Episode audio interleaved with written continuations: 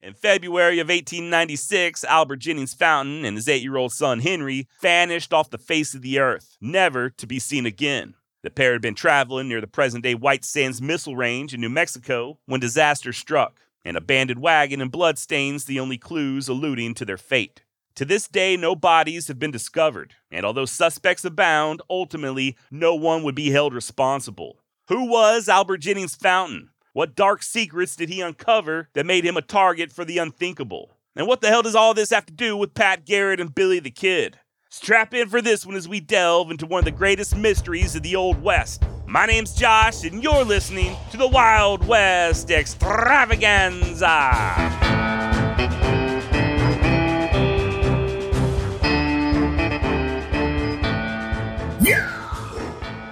To say that Albert Jennings Fountain led an interesting life would be an understatement. Both an outspoken critic of and apologist for the notorious Billy the Kid, a politician, a lawyer, a very opinionated journalist, and a combat veteran. He also just happens to be at the center of one of the greatest whodunits in Old West history. Originally from Staten Island, Fountain headed west to California in the 1850s after graduating from Columbia. He worked as a journalist for a while in Sacramento and even traveled to Nicaragua covering William Walker's filibuster expedition. By 1860, Albert was admitted to the California State Bar, and when the war between the states broke out, he enlisted in the 1st California Infantry, quickly rising in rank from private to lieutenant. Although his unit did not reach New Mexico in time to expel the Confederates, Fountain was part of the occupying force stationed first out of El Paso and then Mesilla. Matter of fact, it was there in Mesilla where he met his future wife, Mariana, with whom he would have six children. Albert was involved in the relocation of the Mescalero Apache to the Bosque Redondo, and on several different occasions would command a detachment of volunteers, sustaining injuries in the process. After one especially bloody engagement with the Apache, Fountain spent the night under his dead horse, arrows sticking out of his arm and shoulder, along with a bullet in the thigh. Following a convalescence at Fort Bliss, Albert was discharged and settled in with his new bride right there in El Paso. He began practicing law, helped to found a church, and played a key role in organizing the Republican Party of West Texas. This is in addition to also working as county surveyor and a collector of customs. Busy little beaver, this Albert. Now, Fountain's political beliefs did not do him any favors in Reconstruction Texas, and neither did his former service in the Union Army. Nonetheless, he would be elected as a state senator. A talented orator who wasn't afraid to quote unquote tell it like it is, there's no wonder that Albert gained quite a few enemies. And remember, this is in the 1800s, back when politicians sometimes resorted to shedding each other's blood over disagreements. Fountain would be challenged to several duels, at least one of which turned fatal when he shot and killed his political adversary, Frank Williams. After achieving a leadership position in the Texas Senate, the Reconstruction movement began losing power, and as it diminished, so did Fountain's popularity. Ended up moving his family to Mesilla, New Mexico in 1873, where he would once again jump headfirst into politics, serving as the Speaker of the House in the New Mexico Territorial House of Representatives. In 1879, Fountain became the captain of a local militia, the Mesilla Scouts, continued to practice law, and founded a newspaper called the Mesilla Independent. Back when Billy the Kid was still riding with Jesse Evans, Fountain was one of their most vocal critics, printing many an article condemning the bandits and sticking his neck out while doing so. Ironically, once Billy the Kid was finally arrested and forced to stand trial for the murder of Sheriff Brady, it was Albert Fountain who was appointed as his attorney. Obviously, that didn't turn out too well for Billy, but there's no denying that by the latter part of the 19th century, Albert Jennings Fountain was not only one of the most prominent attorneys in New Mexico, but also one of the most well known public figures. And by the mid 1890s, Albert was busy working as a special investigator and prosecutor for the New Mexico Stock Growers Association. It was a never ending job back in those days keeping the theft in check, but Fountain seemed to be doing his part. Hell, he alone was responsible for sending over a dozen rustlers to prison, and by January of 1896, he secured an additional 32 indictments against 23 men accused of everything from stealing cattle to altering brands. Now, those indictments were drawn up at the courthouse in Lincoln, the same courthouse that Billy the Kid escaped from 15 years prior. And some of them were against members of law enforcement, men who also happened to be close allies with Fountain's most bitter political rival. And despite having his life threatened on more than one occasion, most recently right there in Lincoln, Albert pushed on, just he and his son in a wagon, as they made their way back home to Mesilla. And just three days into their journey, on February 1st, 1896, the father and son met their mysterious fate. It was later determined that the wagon had veered off the trail, followed by additional horse tracks. All that was initially found was some dried blood and three empty brass cartridges, but 10 miles further, the buckboard was located. Empty, of course, along with Fountain's briefcase. Those indictments it once held, much like Albert and Henry, were nowhere to be found. It doesn't take an Einstein to deduce that the pair came to a tragic end, right? And additional clues at the scene led investigators to suspect that the bodies had been wrapped up and tied on the backs of horses before getting hauled away. Then New Mexico Governor William Thornton organized a committee that hired none other than the celebrated lawman Pat Garrett to come and search for Fountain and his boy, and hopefully figure out what the hell had happened and who was responsible. Now, we will return to the Fountain disappearance very shortly, but just real quick, this is part four in a series on Pat Garrett.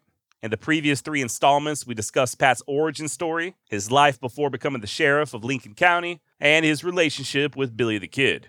But what was Pat up to for the 15 years following the kid's death until he took over the investigation into Albert and his boy?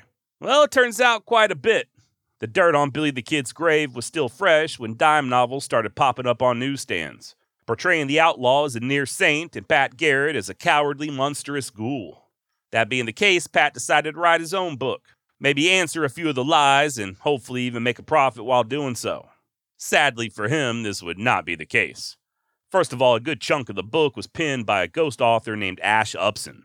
Coincidentally, Ash lived with Billy Bonney and his mother years prior in Silver City, back when the kid was literally a kid and later Upson lived and worked in Roswell, where he continued his acquaintance with Billy. The two absolutely did know each other, so Ash was not simply an outsider looking in. That said, he did lay it on a mite too thick when it came to writing the story.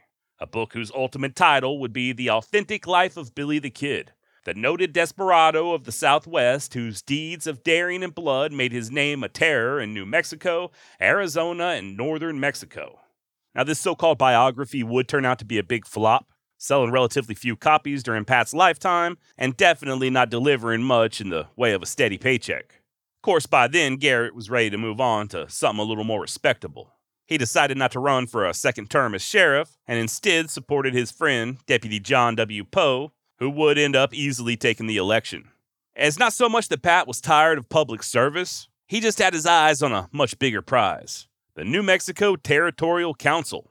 Now, I didn't know exactly what this council was, but thanks to friend of the show, the Man of Enchantment, I learned that when New Mexico became a state in 1912, the council was replaced by a state senate. So I assumed that this job Garrett was after was basically the territorial equivalent of a senator. By the way, this is also around the time when a very interesting, yet relatively unknown, meeting occurred between Pat Garrett and Joseph Antrim, the brother of Billy the Kid. Rumor had it that Joseph was looking to avenge his sibling's death, and should it ever be Pat Garrett's misfortune to run into the young gambler, that badge of his wasn't going to offer up much protection. As one paper put it, Joseph, quote, hankered for the blood of Pat Garrett. Now, you may remember that Joseph and Billy were made orphans back in Silver City when their mama Catherine died of consumption. And although the townsfolk were kind enough to take the brothers in, they were ultimately separated. Billy, or Henry as he was known back in those days, went to live with the Truesdells while Joseph was placed in the care of Joe Dyer and his family, who incidentally operated a saloon called the Orleans Club. It's there where a teenage Joseph went to work, cleaning up, running errands, even tending bar on occasion, and of course, learning how to gamble, a vocation he would take to rather quickly and pursue for the rest of his life. And while Joseph was not a gunfighter per se, or even an outlaw like his brother, he was no stranger to violence. I mean, you can't just ply your trade in these dark saloons and dingy gambling halls there on the frontier and not learn a thing or two about staying alive. Hell, he was once even fined in Tombstone for fighting, but that's a different story.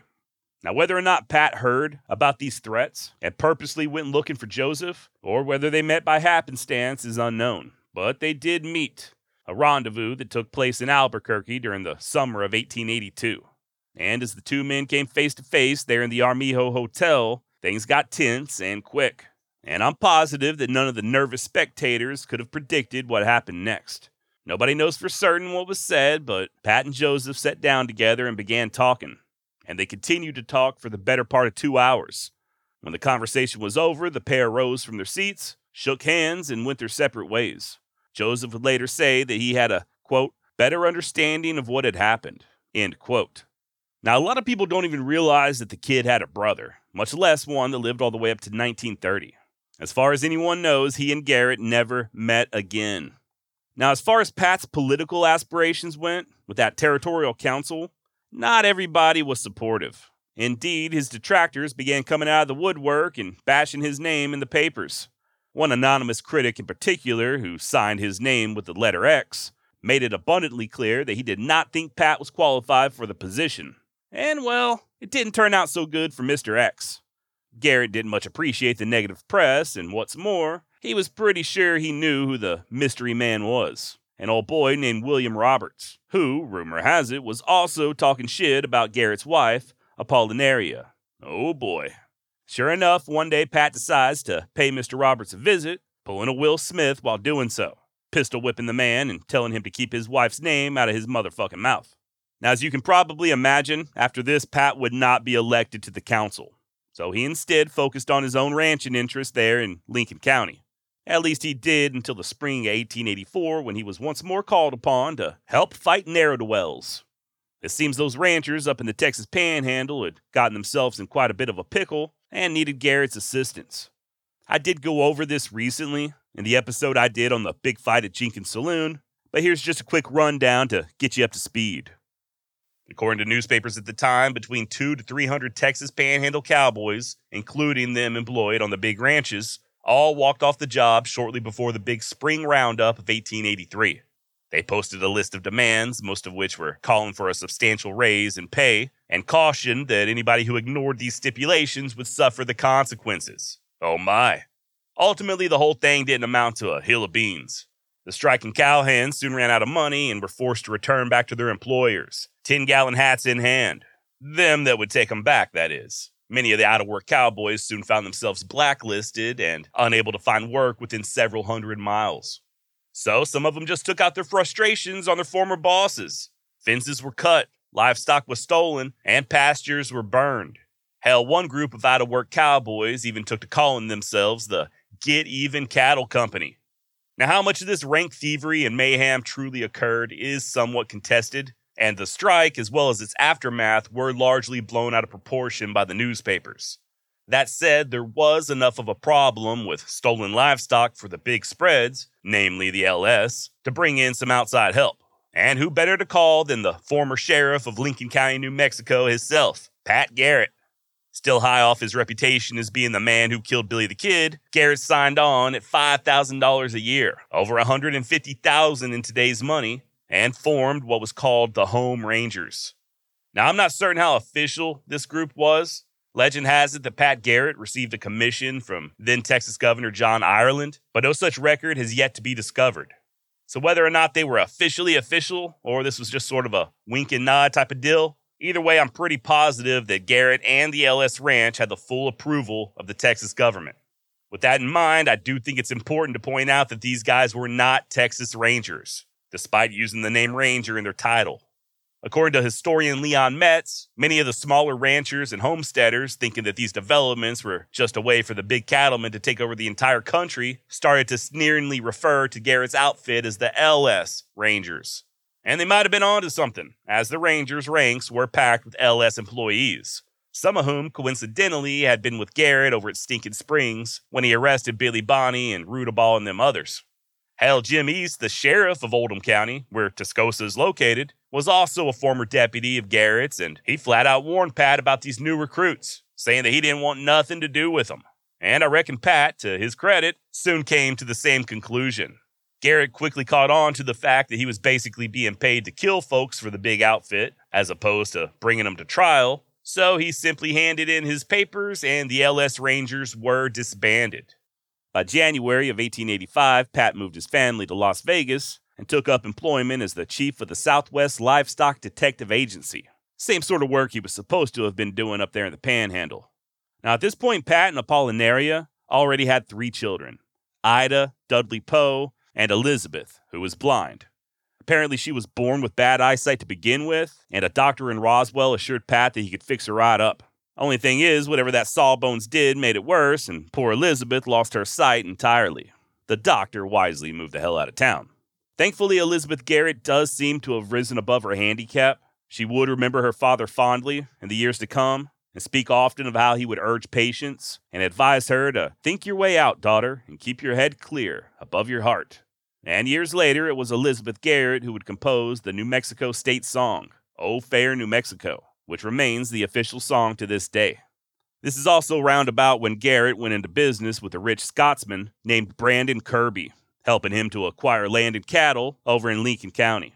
Not only did Pat assist the aristocrat in buying several ranches, but he even became Kirby's first ranch manager. A very short lived venture, as the two men just did not get along, and a very bad drought struck the Southwest, causing a sudden drop in cattle prices.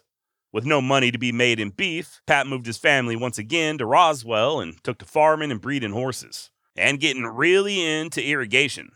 He and a few others founded the Pecos Irrigation and Investment Company, and by 1889 had irrigated over 40,000 acres. They even built a town, Eddy, which would later change its name to Carlsbad. I hear that there's a cavern there. And not only did Pat help start this irrigation company, he also planted several hundred apple trees, went partners with a livery stable and a blacksmith shop, and even operated a dairy. And all this is by the time he's 40 years old. Not too bad, in my opinion. You know, someone told me recently that they thought Garrett was a lifelong failure, but that doesn't really seem to be the case. The man was a hard worker, he was clearly ambitious, and from what I found while doing research, he did seem to invest much of his profits back into these different businesses, at least at first. Unfortunately, Pat would have certain vices, which we will be getting to soon enough, and these vices would be his ultimate undoing. Now, this irrigation business would go belly up, but it doesn't really appear to have been Pat's fault so much as just the price of doing business, much in the same way that a small mom and pop store can't keep up with Walmart. In 1890, the Garrett family welcomed another daughter, Anna, and Pat decided to run for sheriff of the newly minted Chaves County. He would lose, however, after his old friend John W. Poe turned against him and campaigned on the behalf of another man. Now you got to remember, these two were very close at one point. Hell, Garrett even named his first son after Poe. So what the hell happened? Well, the same thing that has soured many a friendship in the past money. Despite Pat being heavily involved in all those different businesses, he was also, nearly always, broke. And he was broke because he just could not stop gambling. He also had the very bad habit of not paying his friends back after he borrowed money from them, which appears to be what happened between him and Poe, ultimately ruining their relationship. Fed up with New Mexico altogether, Garrett uprooted his family and they all moved to the big city of Uvalde, Texas, where he committed himself wholly to gambling and racing horses. During this time frame, Pat traveled extensively, all over Texas, New Mexico, and even as far away as New Orleans, racing ponies and his finances continued to plummet. In a letter to Apollinaria sent during one such adventure, Pat wrote, quote, Dear wife, I have been awake for two hours, woke up at one o'clock and can't sleep, and have got up and lit my pipe. What a terrible thing it is for a man to be so poor that he is compelled to stay away from his wife and children. I hope you are not as bothered as I am. It seems now as if I will not be able to leave here until the races are over. I still hope to make some money so I can pay what we owe. We'll be home by April and hope I will never have to go anywhere again without you were with me. End quote. Now, I don't know whether or not Pat won it big at the races on that occasion, but he certainly would go many, many places without his wife and family in the years to come, especially after February of 1896 when he was enlisted to track down the killer or killers of his old friend, Albert Jennings Fountain. That's right, we're getting back into old Fountain now. According to another letter that Pat wrote his wife, he accepted the job as investigator at $150 per month with expenses paid, along with a promised $8,000 bonus if he's able to arrest and see to the conviction of Albert's murderers. Now, $8,000 in 1896 is almost 300,000 in today's money. And that $150 per month is like 5400 bucks when adjusted for inflation. So not only was Garrett motivated out of having a past friendship with Fountain, who, by the way, had supported his failed bid for the Territorial Council. But should Pat be successful, this would likely see he and his family out of their mountain financial problems. Also, Garrett suspected that another perk would be his eventual election as sheriff of Doña Ana County. By February 29th, just weeks after the disappearance, Pat was out scouring the countryside, seeing what he could turn up. And with him was Chaves County Sheriff Charles C. Perry, who just a year prior had helped capture the noted outlaw Bill Cook up in Indian Territory. You may remember him from the series I did on Cherokee Bill. Now, Garrett and Perry spent a week out there in the desert, but came up empty handed, so they returned to Las Cruces. Of course, by then, the names of several likely suspects were already being bandied about, with an old boy named Oliver Lee at the top of the list. Now, Oliver Milton Lee was a local rancher and deputy sheriff who also just happened to be one of the men who Fountain had recently helped to indict on cattle rustling charges. Hell, word has it that he had even stolen stock from Susan McSween, the widow of Alexander McSween. Apparently, after her husband's death during the Battle of Lincoln, she went on to become one of the most successful female ranchers in all of New Mexico history. Lee was also a very close ally of Albert Bacon Fall, the guy I alluded to earlier as being Fountain's main political rival. And the word rival really doesn't do it justice. The two Alberts, Fall and Fountain, fucking hated each other. And boy, oh boy, is Albert Bacon Fall going to be popping up quite a bit more for the rest of this series. Now, back to the evidence against Lee, it wasn't just rumors. His boot prints matched those found at the scene of the abandoned wagon, and tracks from his horse were located nearby as well. Yet another set of footprints were said to have matched those of William McNew, also a deputy sheriff and the husband of Oliver Lee's niece. And conveniently enough, McNew was also named in those Fountain indictments. And then you had a guy named Jim Gilliland. Gilliland. I'm going to struggle pronouncing this guy's last name. It's spelled G I L I L L A N D. So Gilliland, Gill- Gilliland. Look, there's no way I'm going to be able to say that over and over again without fucking it up. So I'm just going to call him Jim Gilland, okay? Now, this Jim Gilland guy was heard bragging that if Albert and his son's bodies had to be found before someone could be convicted, then that conviction would be a long time coming. And when asked about Fountain's eight year old son, whose mother was Hispanic, Gilland replied that the kid was, quote, nothing but a half breed and to kill him was like killing a dog, end quote. So, yeah, real nice guy. And by the way, as was the case with Oliver Lee, both Jim Gilland and William McNew were also buddies with Albert Bacon Fall. What's more, some even suspected that Fall was the mastermind behind the whole thing, that he had enlisted Lee and the others to murder Fountain. Now, I know I kind of already touched on the fact that Fall and Fountain hated each other, and as far as I can tell, it does seem that this hatred stems solely from politics. Other than that, the two guys really weren't all that different. The Kentucky born Albert Bacon Fall had, just like Fountain, spent time in Texas before moving to New Mexico. He was admitted to the bar in 1891, served in the Territorial Council and the New Mexico House of Representatives, and by 1893 was appointed as judge for the 3rd Judicial District, in addition to being an associate justice of New Mexico's Supreme Court. Later in life, he would switch parties, but at this time, Fall was a big driving force in New Mexico's Democratic Party, whereas Fountain was a Republican. Both of these guys were very outspoken, very opinionated, and very political. And we all know how politics can rot the brain. And just to show how deep the hatred went between the two Alberts, Fall began spreading rumors that Fountain had been caught in a quote, compromising situation with one of his daughters, thus prompting him to orchestrate his own disappearance. Now, even though almost everybody suspected that Oliver Lee and his buddies were to blame, you can't exactly arrest anyone on hearsay, right? I mean, you can, but if you want a conviction in a court of law, you're going to need some hard evidence, which is what Pat Garrett was trying to uncover. Now, much to his annoyance, the governor enlisted the Pinkerton Detective Agency, who sent in operative John C. Frazier. Pat was initially hesitant to enlist the private eye's help, but eventually had him go around and spread word that Oliver Lee, Gilland, and McNew were no longer suspects. I guess the idea was to create the illusion that they were in the clear, thus hoping that they'd let their guards down, much in the same way that Garrett did with Billy the Kid back many years before. And when Pat encountered Oliver Lee and company on the streets, he was cordial, if not friendly, all still with this idea of throwing them off their game. The investigation would encounter a bit of a setback two months in, however, when Pat's partner, Charles Perry, ran off with several thousand dollars worth of Chaves County tax money. Really strange guy, this Perry. I need to look into him more, but his story is wild.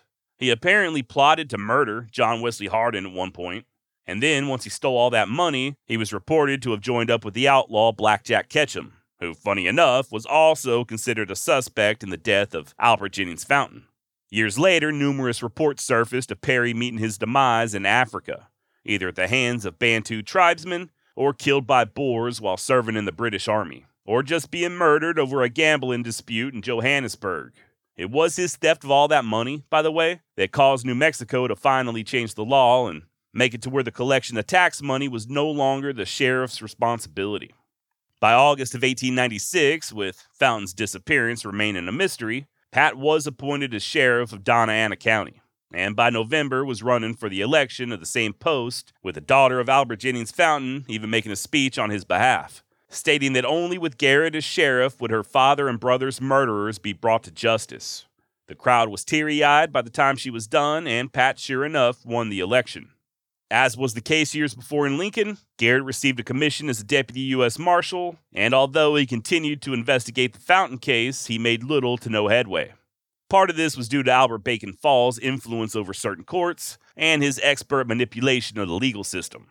Still, though, by the time March of 1898 rolled around, it was suspected that Fall, along with Oliver Lee and the others, would be indicted.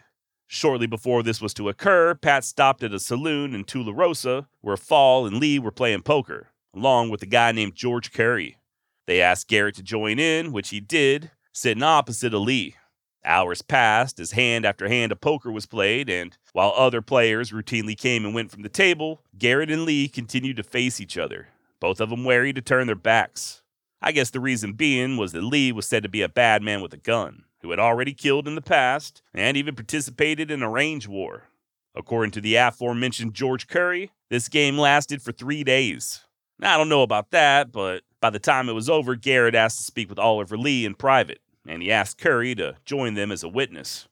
Once behind closed doors, Pat asked Lee, Why don't you like me? To which Lee replied, What the fuck you talking about? I like you. Garrett replied, No, you don't. I see the little looks you give me. I've been trying to be your friend this whole time, and no matter what I do, you won't accept my friendship. What the fuck, bro?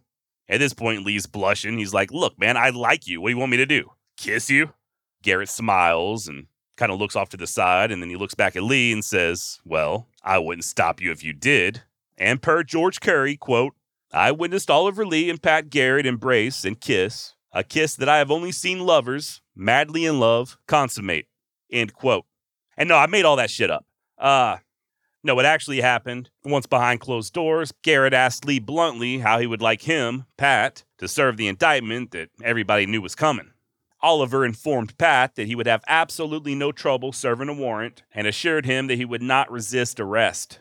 Well, to everyone's surprise, especially Garrett's, the grand jury did not issue any indictments whatsoever. Pat then angrily petitioned a judge to at least issue bench warrants for Lee, McNew, and Gilland, and a new suspect, William Carr, who was accused of helping to trail the fountains for Lee and the others. Pat provided affidavits in support of this petition, and he was successful. Warrants in hand, Garrett wasted no time in arresting McNew and Carr, but Oliver Lee and Gilland wouldn't be so easy. Lee got word of the warrants and fled to El Paso, sending word that if the court would promise a reasonable bail, he'd turn himself in. But if he was just meant to rot in jail indefinitely, nah, he'd pass. Despite this defiance, and despite being on the lam, Lee would soon return to one of his satellite ranches in New Mexico, about halfway between Alamogordo and Las Cruces. Garrett got wind and quickly raised a posse, arriving at Lee's spread at around 4:30 in the morning, spying both Lee and James Gilland's horses in the corral, along with the horse of a guy named Print Rhode, Lee's future brother-in-law and someone we will be discussing later in regard to another mysterious death. And just as Pat had opted to do more than once in the past, rather than wait, he and his men kicked the door down and burst right into the ranch house, guns leveled. Turns out the inhabitants were just a couple of cowboys, along with their wives and young children, all of whom were terrified at this early morning intrusion. Garrett interrogated the two hands as to the location of his prey, but they claimed not to have any information. Finally, just at first light, Pat and the posse were milling about outside, and they noticed one of the cowboys motioning to somebody up on the roof. Looking closer, Garrett noticed that there was a ladder leaning against the house, and, as it turns out, both Lee and Gilland had spread their bedrolls up there and spent the night, just to be on the safe side.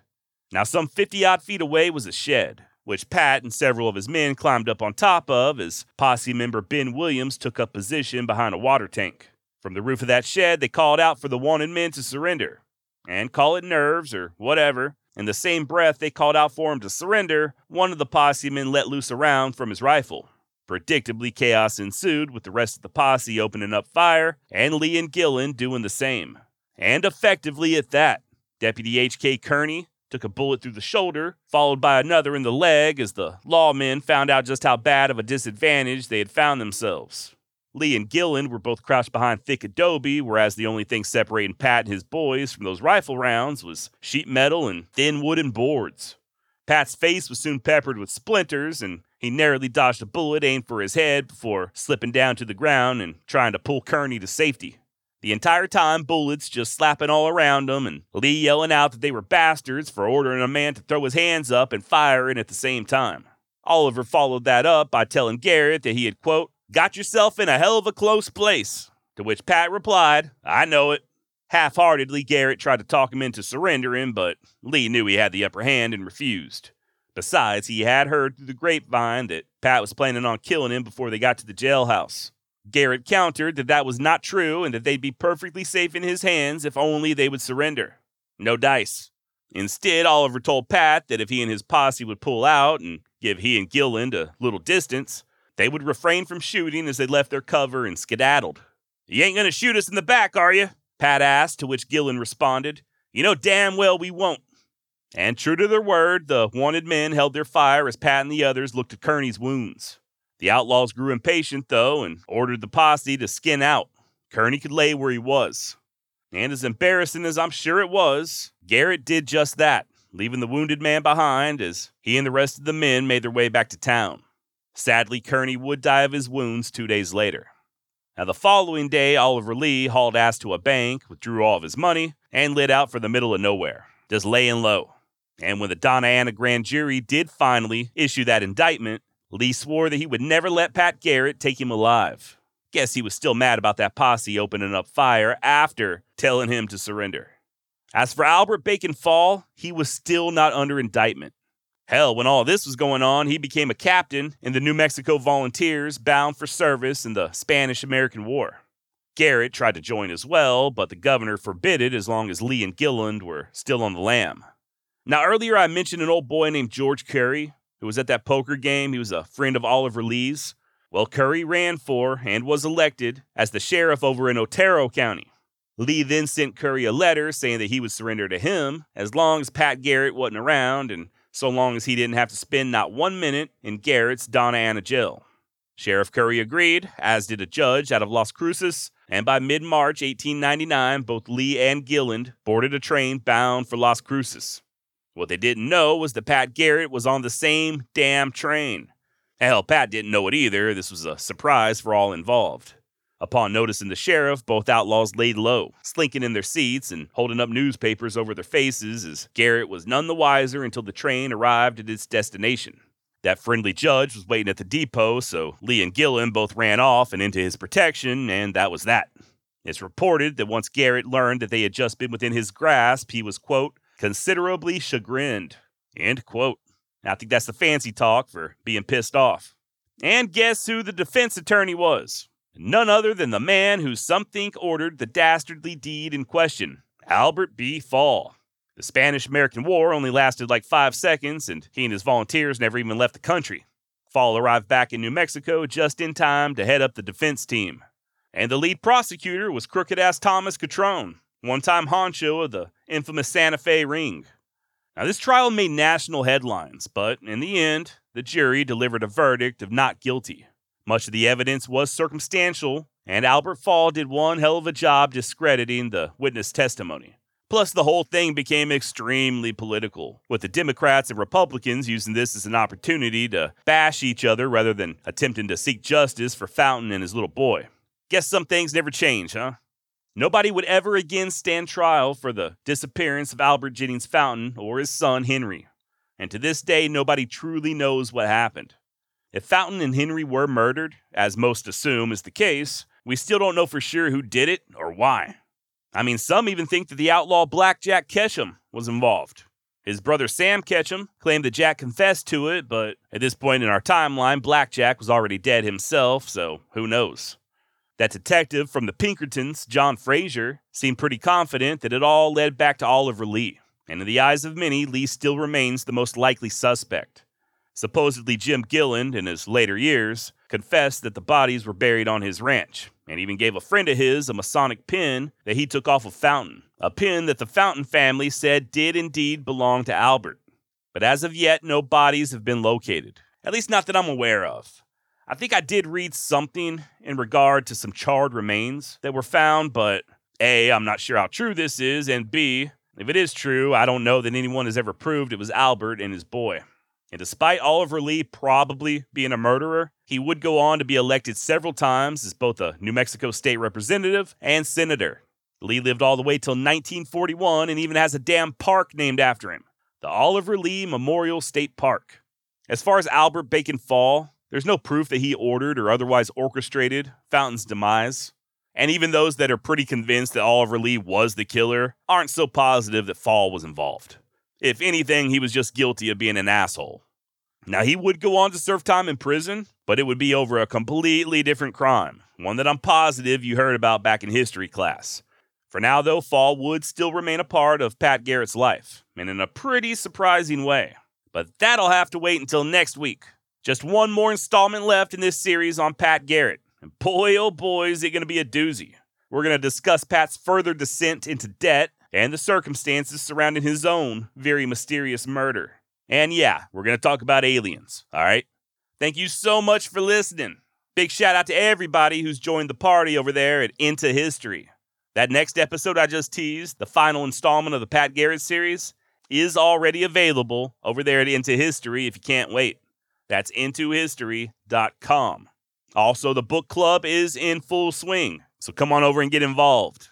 If you get a chance, go to wildwestextra.com, hit that contact button, let me know what's on your mind. Until next week, try not to commit a double murder and then dispose of the bodies and then go on to have a damn park named after you like nothing happened. Try not to gamble away all your money either. And if you have to get into a gunfight, make sure you have more protection than sheet metal and plywood. Adios.